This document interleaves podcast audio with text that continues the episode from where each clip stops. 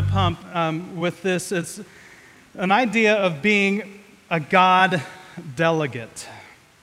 Being a God delegate. And I want you to keep that word in your mind, keep that phrase in your mind. If you uh, are taking notes, you can write that down at the top of your notes. There's going to be some, some things on the screen that you might want to write down as well. But, but I want to talk about being a, a God delegate, someone sent to represent God. But before we do that, we need to kind of set the stage for our talk. I don't know if you know this, but, but the church that we're experiencing right now, the church that we're a part of, is a product of something that started nearly 2,000 years ago. Not quite, but nearly 2,000 years ago, the church was started. And, and we get to experience the benefits of this church. We get to participate in this church that has existed for, for nearly 2,000 years now. So we don't realize, and maybe we even take for granted, that we might not have existed had it not been for one seemingly insignificant character Andrew. How many of you have done a deep study on Andrew? Peter's brother, Andrew. Yeah, that's what I thought. Uh, most of us, including myself until this week, we have not really dug into Andrew. We don't know a lot about Andrew. There's actually a fair amount we can know about Andrew, including this coming Tuesday is his day in the church year. That's when you celebrate the feast of Andrew. So, so November 30th is the feast of Andrew. If you want to celebrate the feast of Andrew this, this uh, Tuesday, you can do that. But he's a seemingly insignificant character but if it had not been for him, something may not have happened. I'm taking a, a, leap because I know God would have built his church no matter what. But just go with me for a little bit. Just kind of go down this path with me. Andrew. See, we know Peter. Everyone knows Peter. We talk about Peter all the time. Everyone is very familiar with Peter, right? He is the one that had to be rebuked by Jesus for having his own agenda. Peter is the guy that cut off Malchus's ear in the garden, right? We know that Peter. Uh, he tried to keep children away from Jesus. Um, he takes his eye uh, off of Jesus in the water and starts to sink, right? But he was the guy that actually walked on the water. That's Peter. We know, we know who Peter is. He was arguing to be the greatest disciple with John, right? So they were arguing back and forth, James and John, they were arguing who was the greatest. He's one of the, the ones that's, at least the one that's mentioned, that resisted having Jesus wash his feet that night that Jesus was betrayed. And he was the one that was ashamed to be with Jesus and betrayed him when Jesus needed him the most. We know Peter. But before any of that, before all of the Peter story, there's this guy named Andrew. And if Andrew hadn't met Jesus and spent the day with him, the evening with him, maybe even the night with him, we may not have known Peter because it was Andrew who first believed that Jesus was the Messiah. Now, I want to talk to you about this phrase that I came up with this week. I don't know if it's, it's not a perfect phrase, but I hope it sticks with us. Um, it, it goes like this There is no if in belief, but there is a lie. There is no if in belief. I know there's an I and an F, but they're right next to each other, so it's not really an if. Just like in team, there's a me, but it's not really a me. So, so there is no if in belief, but there is a lie. What do I mean by that? Well, the world, the world has believed the lies of the evil one. We use the word belief in the church to talk about believing in Jesus, but that does not mean that's the only way the word is ever used in our world. Our, our, our world uses this word all the time to talk about their beliefs that I, I just don't believe that. I, I, I believe, I just believe something different than you, and that doesn't make me wrong. That doesn't make me a bad person. I just, I just believe differently than you, and sh- you shouldn't judge me because of my beliefs, right? That's, that's how we hear the word used. And so there's no if in belief, but there is a lie. And the church has also believed a few lies as well. I don't know if you know this, but the world around us is very, very lost. The world around us is one of the most lost parts of the country. We live in a culture that does not support our faith. In fact, it routinely opposes it. I want to show you an example of this this week. Um, I was on Facebook, I think it was Tuesday night, maybe Tuesday, I think it was Tuesday. And uh, I don't know if you've seen the story. Anyone seen the story about John Chau? So John, he's actually he went to school with my cousin, and I didn't know this until afterwards. But I was just kind of scrolling mindlessly through Facebook, as we often do most of the time. We we waste our precious brain cells going and thumbing through Facebook day after day. But John here was was a Christian who may have been trying to convert tr- a tribe on an island, and when he went there, he was actually killed with bows and arrows. And uh, you know, so the, so the, the, the title kind of captured me, and you can't really see it, but down in the bottom left hand corner, the emoji is what really struck me. Because the first one you expect, you expect the sad emoji, but the second two you don't really expect. At least I didn't really expect. The second one is the laughing emoji. The second most popular emoji that people were clicking on in this story was the laughing, and the third was the like. Now, I know a lot of people don't know how to use the like and all the different options, so maybe just, they were just liking it because they saw the story. Who knows? But, but that, that kind of drew me in. I wanted to see what was going on in the story. And so uh, I, I went in and I clicked and I started seeing some comments here. Uh, you want to introduce us to Jesus here? Let us introduce him to you. Okay, so that one's kind of harsh. Um, why didn't Jesus protect him? Must have been one of those mysterious working ways. You know, God works in mysterious ways, and God didn't protect him. So that must have been what was going on. And then, so someone agreed with me that this seemed a little bit, a little bit harsh, a little bit cold to be doing this. And they said, laughing emoji, shame on you, someone was murdered.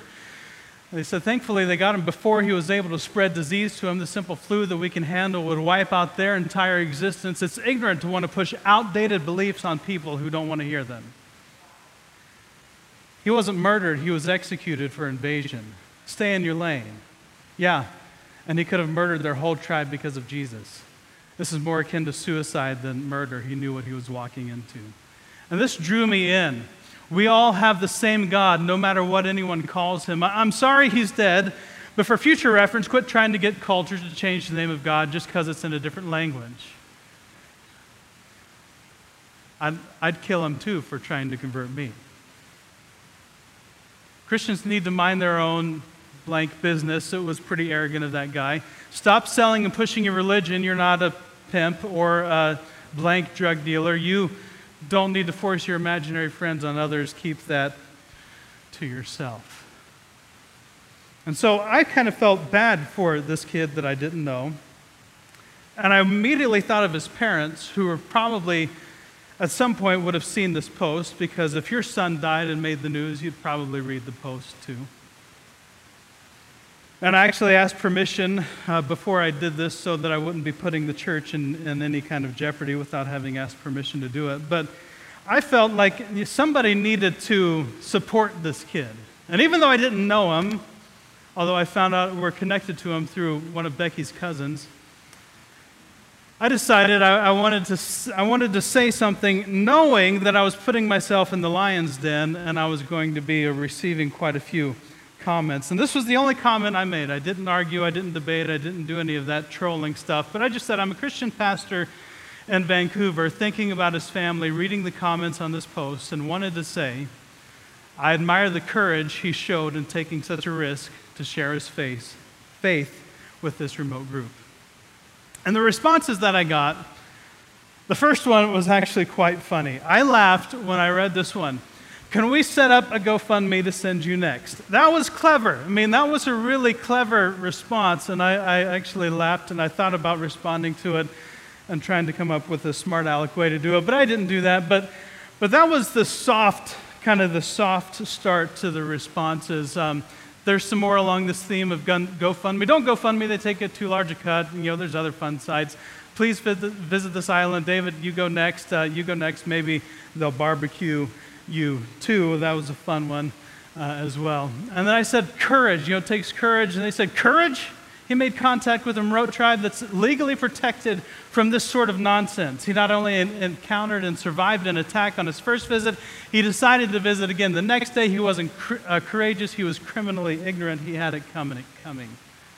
His attempt to spread religion would have killed all those people. Don't mistake courage for stupidity. He was an idiot and he got what he deserved. Spread your religion to people. Uh, spread your religion to people that have made it very clear they don't want to be messed with. You should expect to get killed.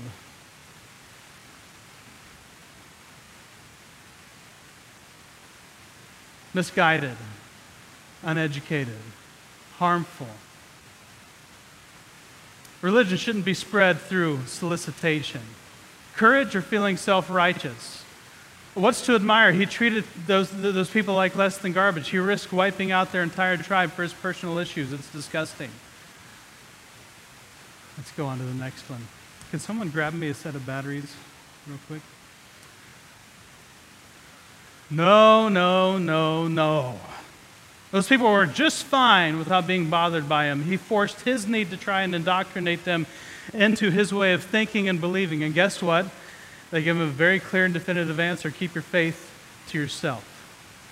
Are you serious? He, he could potentially wipe out their entire tribe with his germs, not courage, stupidity, selfishness, and self righteousness. And this last screen just kind of encapsulates some of the. Thank you.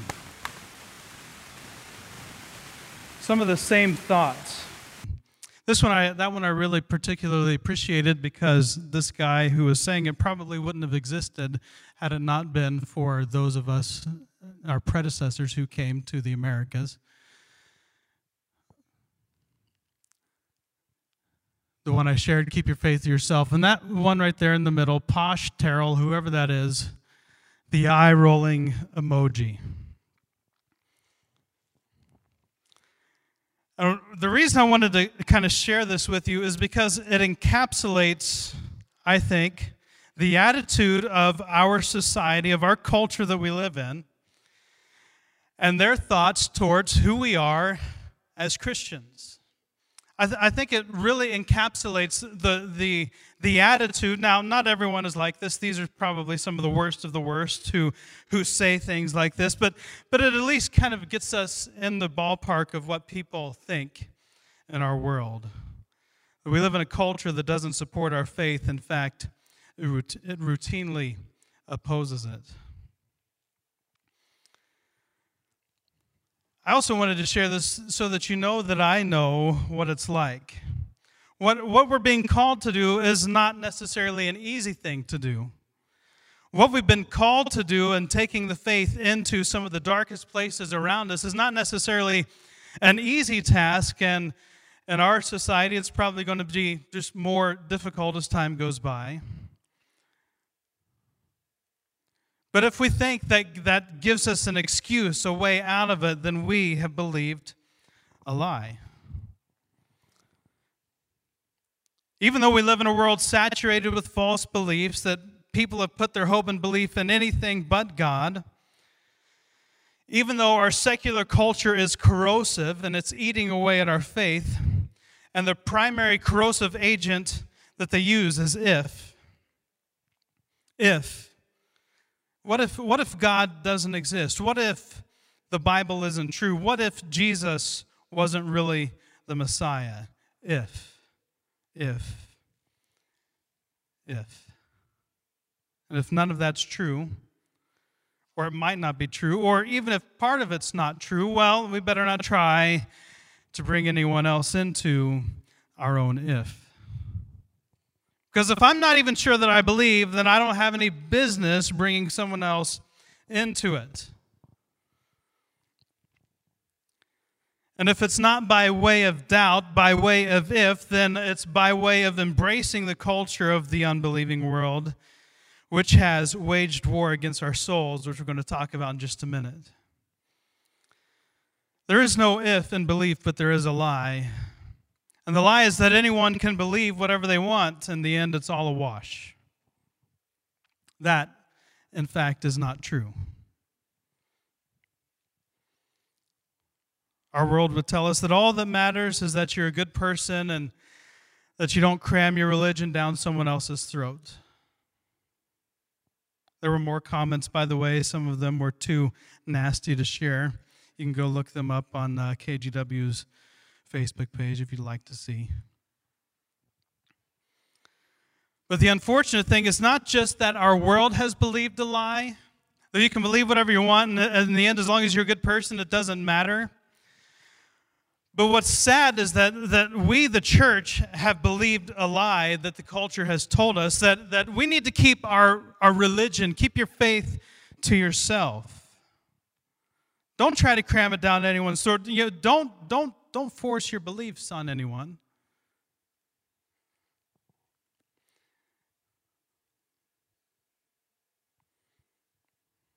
The lie that our only choice is to circle the wagons and try to go unnoticed and hopefully not draw any attention to ourselves. So there is a lie. In fact, there are a lot of lies I think we've believed. John chapter 1, verse 35. Let's kind of turn a corner into a more positive note.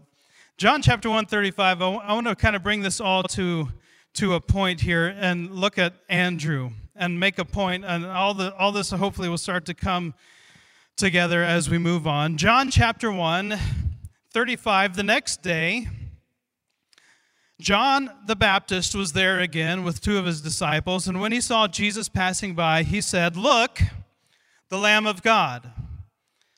And when the two disciples heard him say this, they followed Jesus. So, two of John the Baptist's disciples heard John the Baptist say, Look, the Lamb of God, and they decided to stop following John the Baptist and follow John the, uh, or Jesus. And turning around, Jesus saw them following and asked, What do you want?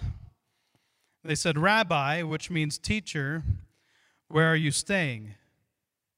Come, he replied, and you will see. So they went and saw where he was staying, and they spent that day with him, and it was about four in the afternoon. Andrew, Simon Peter's brother, was one of the ones who had heard what John had said and had followed Jesus. The first thing Andrew did was to find his brother Simon and tell him, We have found the Messiah. The first thing Andrew did was to find his brother Simon and tell him, We have found the Messiah, that is the Christ. Verse 42. And he brought him to Jesus. He brought him to Jesus. Jesus looked at him and said, You are Simon, son of John. You will be called Cephas, which, when translated, is Peter, which means little rock. It's very interesting when you dig into Simon Peter, the one that we know as Peter, and his brother Andrew. First of all, Simon, his name was Aramaic. So uh, it came from, from the, the roots, the, the Hebrew roots that he had been living in, and his name means to listen, to hear, and obey. And, it's, and it stems from this word in Deuteronomy chapter 6 where it says, Hear, O Israel, to listen, to hear, and obey. So when, when God said, Hear, O Israel, the Lord your God is one, that was listen, hear, and obey when he said that word hear. So that's where Simon's name comes from. But then Andrew, Andrew's name is Greek. It's not Aramaic, it's Greek because the Greek culture had infiltrated the Hebrew culture, the Israel culture. And so his parents named their probably firstborn son, Simon, in an Aramaic name, and then named Andrew, a Greek name, which, by the way, his name means manly. Are there any Andrews here? That's too bad. we need some, we need some manly some manlys here. But uh, but Andrew, his name, his Greek name, just means man, manly. But it's a name that represented the mixed Jewish Gentile uh, world of that day where, where the worlds had mixed. They had come together, the Jewish world and the Gentile worlds had, had come together and started to mesh and started to bring aspects into one another. And, and uh, Andrew was one of those. It's very interesting. Andrew brought Peter to Jesus. Andrew's the one that did that. Andrew did a lot of bringing, and that's the kind of the major emphasis of his life, where, where he's the one that brought the kid with the five loaves and two small fish that ended up feeding the 5,000. He and Philip brought the Greeks to Jesus, where Jesus taught in uh, John chapter 12 that, that unless a kernel of wheat falls to the ground and dies, it remains a single seed. So Jesus talking about himself. So, so Andrew and Philip were ones that brought the Greeks not the Jewish people, but the Greeks, in to hear that message. So, so Andrew brought, Andrew was somebody that brought people to Jesus. And yes, the church is built on Peter, uh, Peter just like Jesus said it would be. But Andrew is the one that brought Peter to Jesus. Andrew is the one that brought Peter to Jesus, that started Peter's story, Peter's journey with Jesus. And so, this insignificant character, this character that we just kind of read over every time we're reading through the Gospels, this Andrew guy that all he really did was bring his brother to Jesus, and it was his brother that did all the, all the amazing things. Well, Andrew was a very significant character that brought the one that Jesus would build his church on. And this is something I want you to hear there are no insignificant characters in God's story. There are, there are no small roles. Not dinner rolls because everybody's thinking about Thanksgiving food, but, but there are no small parts. Every part is a significant part. God wants to use every single person in his kingdom to play a significant role. And while your role may not be to be a Peter, when we live in a world that celebrates guys like Peter, what we desperately need are more and more Andrews. People that, people that bring people, that, that play the supporting role, and, and maybe you can get put up for best supporting actor or actress, but we need Andrews.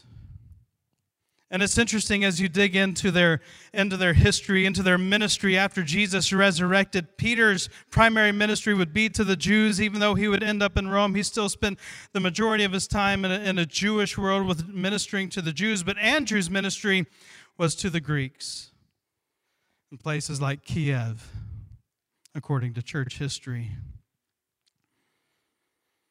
So Andrew brought Peter to Jesus. He, he brought Peter to meet Jesus, to meet the Messiah. But after the resurrection, Andrew brought Jesus to the people.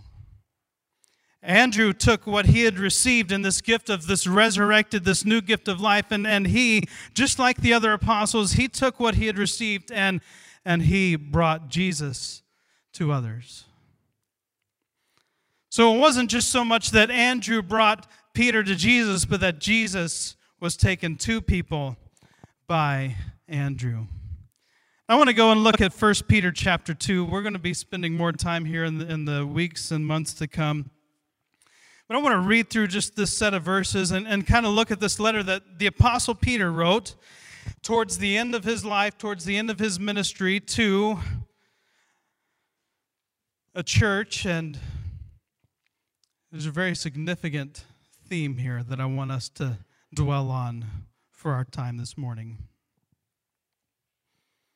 Therefore, 1 Peter 2, verse 1 Therefore, rid yourselves of all malice and deceit, hypocrisy, envy, and slander of every kind. Like newborn babies, crave pure spiritual milk, so that by it you may grow up in your salvation now that you have tasted that the Lord is good. Verse 4 As you come to him, the living stone, Jesus is the living stone. As you come to him, the living stone, that's an interesting phrase. The living stone, not just a stone that kind of sits and does nothing, but, but the living stone, quite a picture. As you come to him, the living stone, rejected by humans, but chosen by God and precious to him, rejected by humans, but chosen by God and precious to him, you also, like living stones, are being built into a spiritual house to be a holy priesthood, offering spiritual sacrifices acceptable to God through Jesus Christ. For in Scripture it says, See, I, I, lay a stone in Zion, a chosen and precious cornerstone, which we just sang about.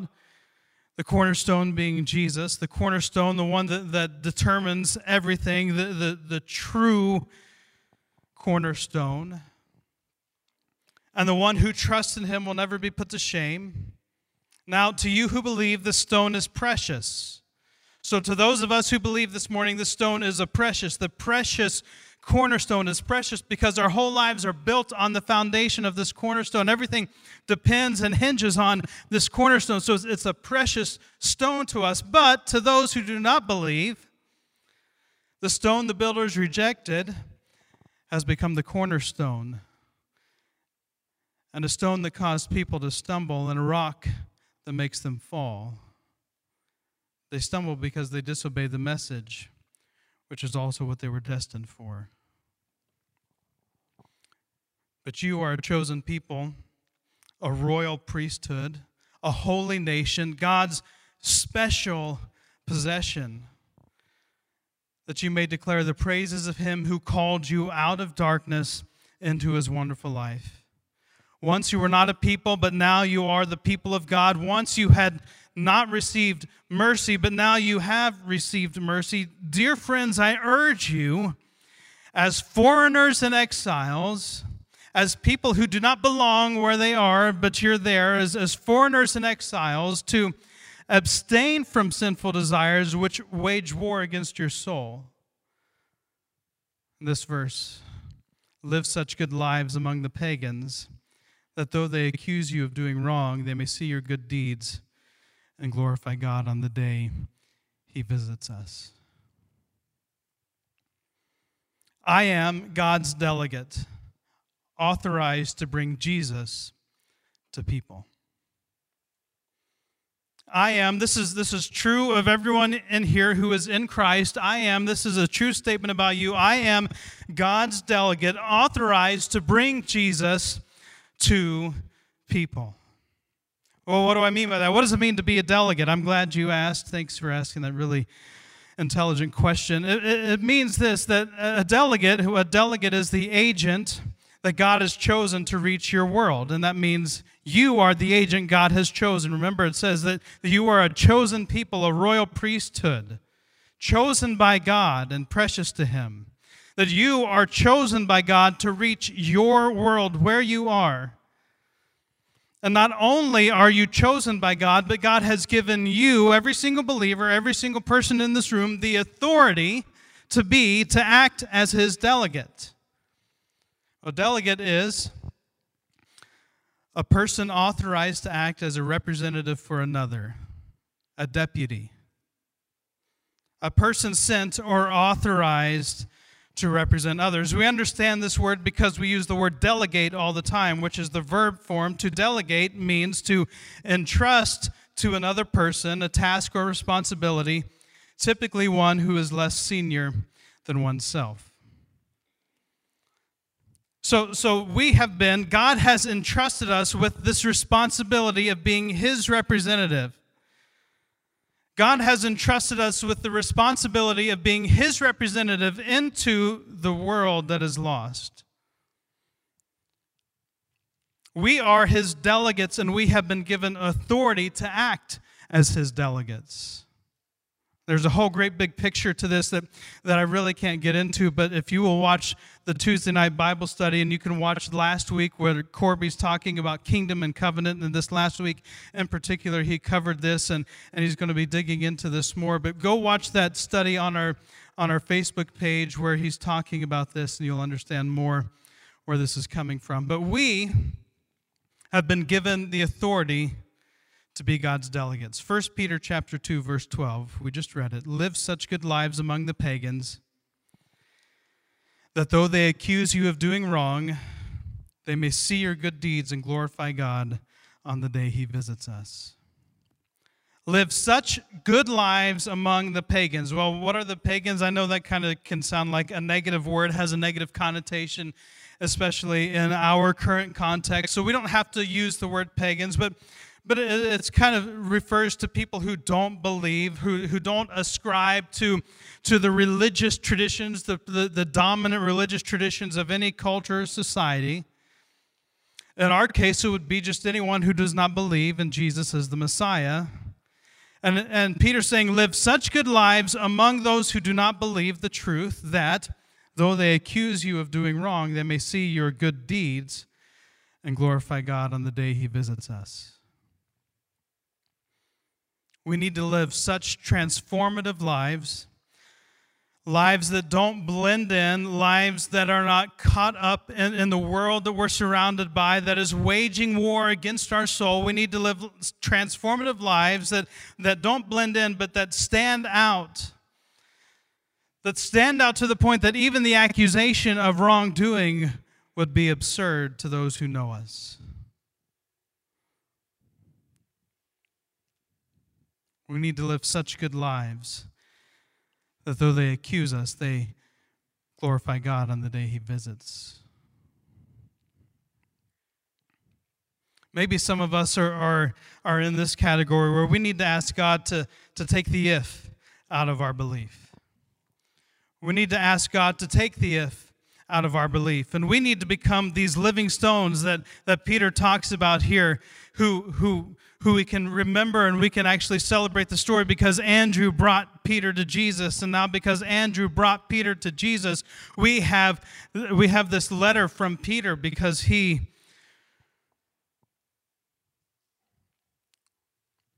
was one of God's chosen. We need to become like he says living stones built on the foundation of the precious cornerstone, Jesus Christ Himself. And, and becoming these living stones built on the foundation of that cornerstone, Jesus Christ, then we are the dwelling place of God Himself. There, there's other pictures to this, and I don't have time to get into it in any detail or depth this morning, but, but do you understand that there's something really special about when we gather together? In a context like we gathered together this morning, there's something really special and unique that, that when we come together, there's all these living stones. So every single one of you here in Christ, you are a living stone. That means you are part of the temple that is being built for God's presence to dwell in. So yes, God dwells in the hearts of all who believe, but there's something unique, there's something special when, when God's people come together and, and gather together, and God's presence is there in the temple that God is building out of living stones. It's amazing what, what, what we get to be a part of every single week. We really, really ought not take it for granted. We are authorized to be God's delegates. But what happens if we decide not to live as delegates? What happens if we just decide I, I, am not going to do it that way? I'm going to do I'm going to do it my way, and I'm just going to I'm just going to try to blend in and not not stir up too much trouble. I think if we do that, we miss out on the significant opportunity to be somebody's Andrew.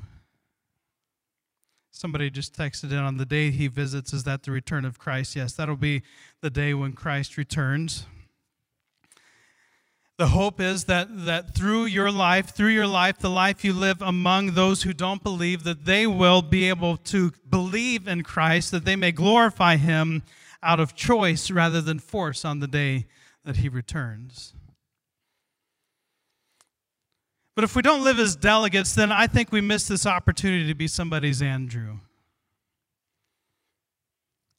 And you know what I know based on my experience this week? Now I know it more than ever is that, that the world around us is starving and desperate for meaning.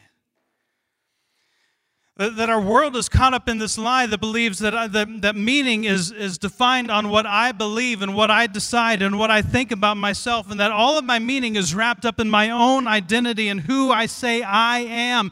This is what means the most in our world because we have been absorbed in ourselves, is desperate. We are dehydrated. We are the Sahara Desert when it comes to meaning. Our world needs to know what they were really created for.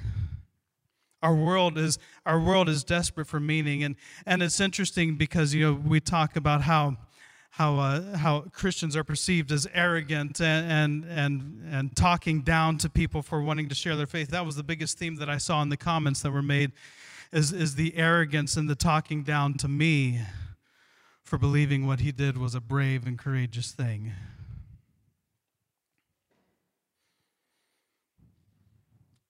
Our world has believed a lie and bought it hook, line, and sinker. And they're starving and desperate for meaning. Our world isn't just starving and desperate for meaning, but our world is starved for true community. And I know that there are even some here in our midst today that are starving for true community. And what the, what the church has to offer is true meaning and true community, eternal, life giving community. This is, this is what we have here as a part of this family of Christ. And the world all around us is in pain. The world around us is, is, is, desperate for something to change, desperate for some kind of hope, desperate for something to grab onto that doesn't look like everything else that has always happened in the history of humanity when humanity has tried to solve its own problem. The world is in pain, and, and what we have to offer isn't just a temporary solution to try to numb the pain, but we actually have the solution to bring peace to answer the pain. The solution is, is friendship with Jesus, friendship with the Father, relationship with God Himself. That, that because of what Jesus did, now we can have peace with God, and we're no longer waging war with God because of our own selfishness and our own, our own personal desires and our, and our own decisions on what's right and what's wrong. We're no longer at war with God, but because of Jesus, we have peace with God and now we can be in relationship with Him. Our world is desperate for meaning. And if we don't give it to them, who will? I was thinking about this this morning as I was driving in. If we don't give it to them, who will? That song we sang earlier, resurrecting, you know, the, the resurrected king is resurrecting me. And, and scripture talks about us getting this new spirit. How, how he, he causes a new spirit to live in us. And, and we, if we've put our faith in Jesus Christ and we've had that experience of being buried with him through baptism and brought, resurrected to new life in Christ, if we've experienced that death and resurrection and now our spirits have been brought to life, we have actually been resurrected in our spirit and our heart. We have received this gift of new life. If, if that is true, if we want to talk about if, if that is true, if we really believe that, if that, if that is really what has changed us in our heart and in our soul, and we have the solution for all of the world's pain and for all of the world's hurt and for all of the death that is going on around us day in and day out, and all of what you saw in all of those Facebook posts, we have the answer to bring their death back to life. If we really believe we have been resurrected and we refuse to take it to them and offer them their peace, what does that say about our belief?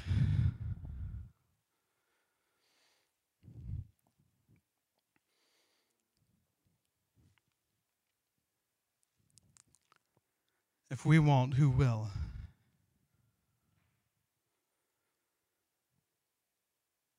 We are God's delegates to bring Jesus to the people. And I have to ask is God going to work through you?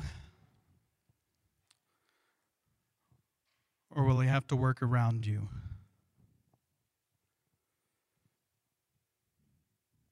Are we going to let God work through us or are we going to make him work around us? This kingdom life that we live is incredible. Sitting here in this room, we're all literally connected by the same spirit that unites us, that joins us, that brings us all together. We are all literally united in Christ here at this moment by the one very same spirit that is dwelling in the hearts of all who believe in this entire county and this entire state and in the entire Northwest. We are all in the same spirit. We are unified, perfectly unified with all who believe. And when you understand that, when you understand that it is the same spirit that is at work in us, that, that is, a, is at work in all who believe, and that God has, has made us his delegates, every single one of us his delegates, then, then what God wants to do is through you and through me and through all who believe throughout all of Clark County, what, what he wants to do is use us to to plant seeds of hope, to plant seeds of life change and transformation all around us in the world around us, that, that they might see and they might start to get a picture that there is something really to this Jesus thing. And God wants to work through every single one of us to plant these little seeds, to just drop these little ideas that, that there is something more, there is meaning that you can experience, that, that you aren't just desperate for something to happen in this life, but there's so much more if you will just believe. And, and He wants to use every single one of us to drop these little seeds, to plant these seeds, that there is more. But is God going to work through you or is He going to work around you? See, I'm not talking about cramming Jesus down anybody's throat. I'm not, I'm not talking about standing on the street corner and waving signs and using megaphones to, you know, supposedly preach the gospel.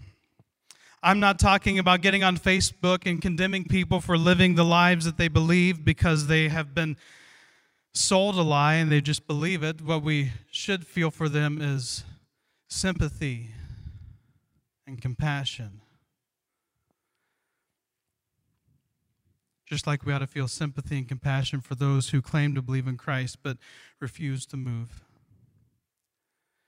So I'm, I'm not talking about that old school kind of evangelism that so many of us are familiar with. Uh, that's not what I have in mind at all. I'm talking about, well, it's, it's Micah 6 8. I'm talking about living such good lives in front of the pagans that we live lives of hope. I'm not talking about compromising our beliefs. Don't hear me say that. I'm not talking about all of the ifs that we might talk about or we might feel. I'm not talking about that because Truth is, we have been tossed back and forth by the waves. The truth is that, that we've been out on that ocean, on that boat, like Alex did such a great job talking about last week. And we have felt the effects of the storm, and we have seen the waves come crashing over the boat, and we have wondered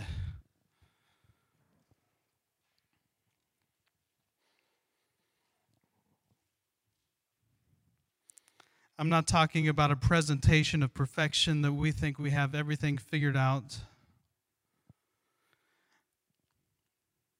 It's not about spreading or forcing religion. Someone just texted in. It's about giving people Jesus. Living such good lives in front of the pagans, lives of hope. Actually showing the evidence that our lives have been transformed. One opportunity is through pain and frustration. Our culture goes to great lengths to avoid pain of any kind. We don't like to hurt. If something causes me emotional, physical, or spiritual pain, that's bad, and I need to do something to numb it.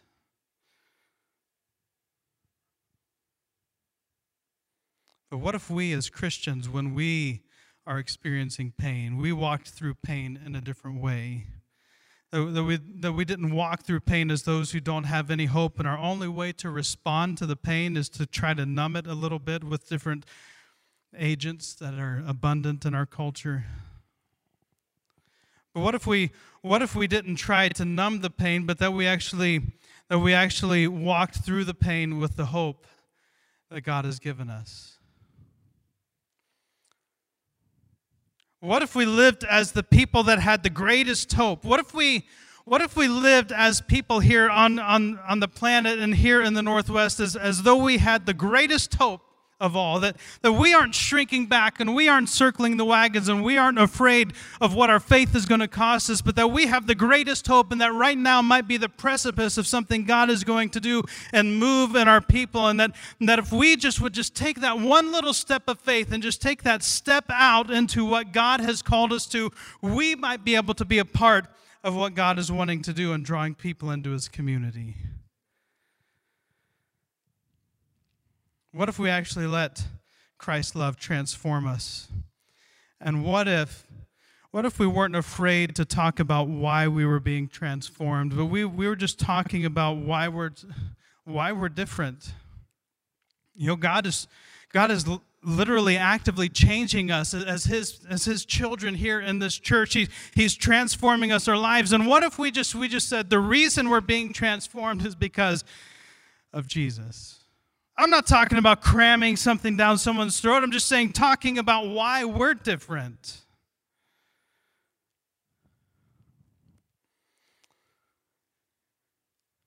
So I think we need to live such good lives in front of the pagans that they see our good deeds, our faith in action, and they want to believe.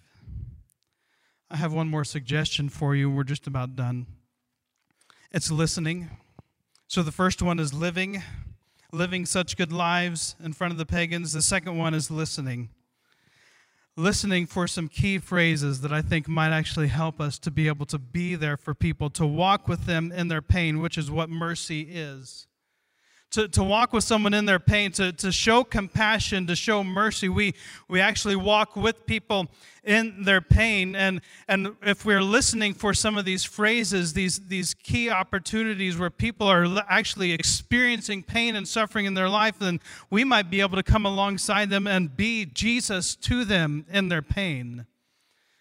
So when the unbelievers around us say things like, I'm afraid, I'm, I'm afraid that, that this is going to happen, or I'm, I'm afraid I'm going to lose my job, I'm, I'm afraid I'm going to lose my house, I'm afraid I'm going to lose my spouse, I'm, I'm afraid about this thing or that thing. And, and we actually didn't just offer a platitude, but we actually stepped into their pain with them and said, you know what, I, I don't have all the answers, but I'll walk with you in it. If somebody says, I'm worried, you know, I, I'm, I'm just, I just, I'm just worried about I don't know, there's just so much to be worried about. There's so much that's going wrong in the world. Everything seems to be kind of just ready to explode. I'm just worried. Or I'm struggling. I'm struggling with this. I'm, I'm just really just, I'm just barely hanging on. I, I'm, I'm not sure I can do this.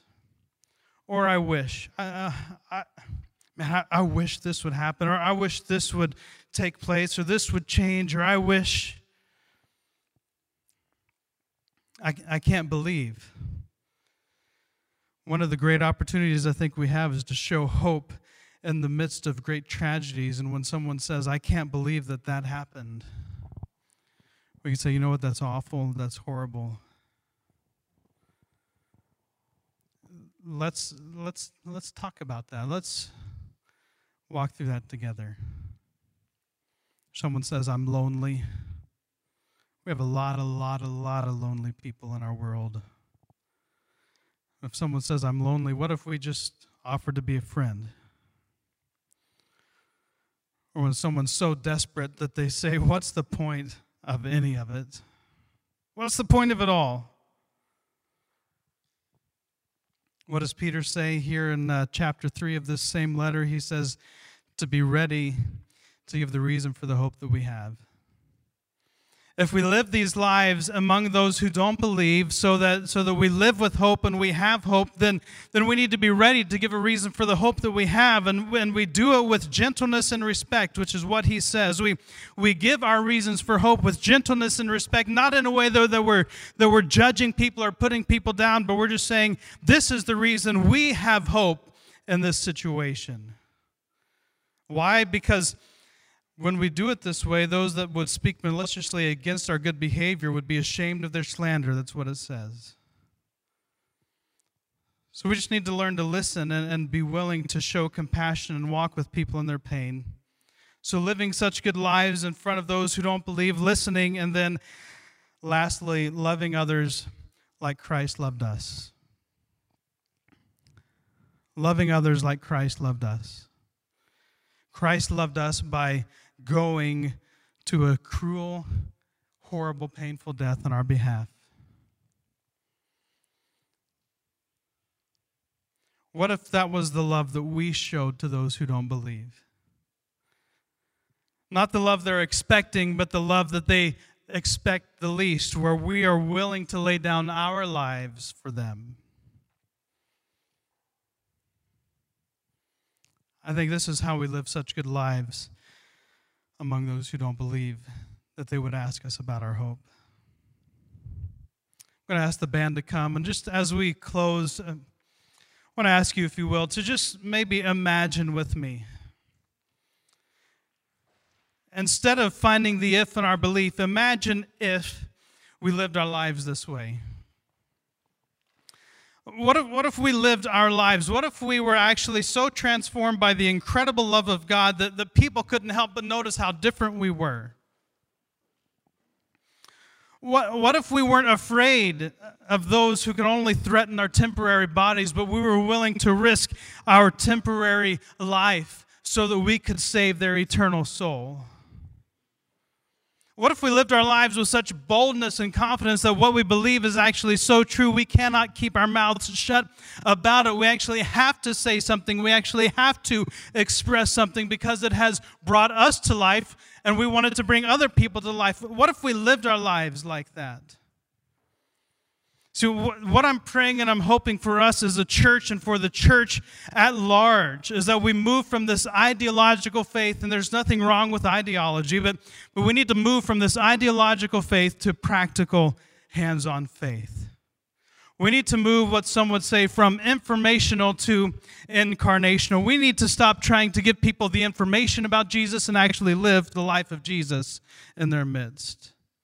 And we need to stop being conformative and start living transformative. We need to stop conforming so much to the world around us and start living lives that have been transformed by the gospel, that have been transformed by God's love, and that, that cannot help but live a different way. Is God going to work through you or is He going to work around you? We can't wait for someone else to do what God put us here to do. We can't miss out on our opportunity to be somebody's Andrew. We're the ones that have to do it. That's why God put us here. Someone said, What if we don't have all the answers, but we have His love? I missed the rest of it, but I don't think we have to have all the answers. I don't have all the answers. I don't know if you know that. I don't know everything. When I'm talking to people who are walking through pain, I don't have all the answers for their pain. I can probably come up with one, but I don't have all the answers. And I don't think having the answers is what's going to help them anyway. I think what they need is love. What they need is for us to become what Jesus became. Which is why this is such an important season. Christmas isn't just the time when we talk about Santa Claus and giving presents and putting up Christmas trees and lights and decorations, but we actually stop and realize that God became flesh. God put on flesh. That's called the incarnation. He became one of us. He became for us what we could not do for ourselves. And now we have this opportunity to go and be for someone else what they cannot do for themselves in the hopes that they might be drawn into the resurrected life. Like this song that we sang, that out of the ashes, the, the, the destruction and the, the devastation of their life, the heap that their life might be in at the moment, out of that, God will bring new life. That's what we need to be. That's, that's who we need to be as His priests, his delegates, his people who have been given the authority to go and represent him to an unbelieving world. Let's stand together.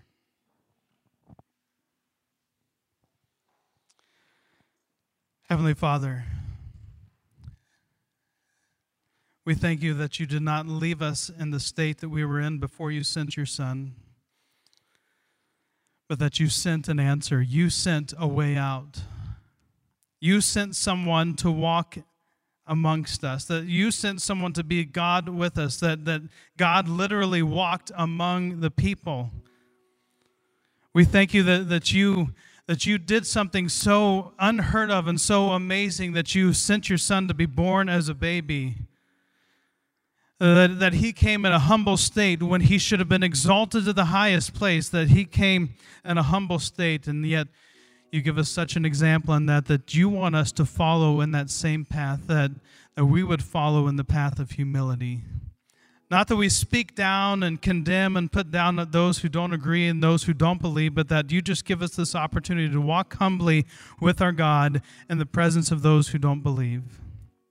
Father, I pray that you would give us courage, that you would embolden our faith this morning, that, that where we feel like we just we just can't step into this area or into that group or into this situation and be a bold representative, a bold delegate of the faith of Jesus Christ that we believe and has transformed us our lives, that those areas where we feel like we just can't do it, where we don't have the courage that you give us the resurrected courage to be able to do that. This new life courage that doesn't depend on our strength, that doesn't depend on our ability, but that draws its strength from the Almighty, most holy God that dwells in us.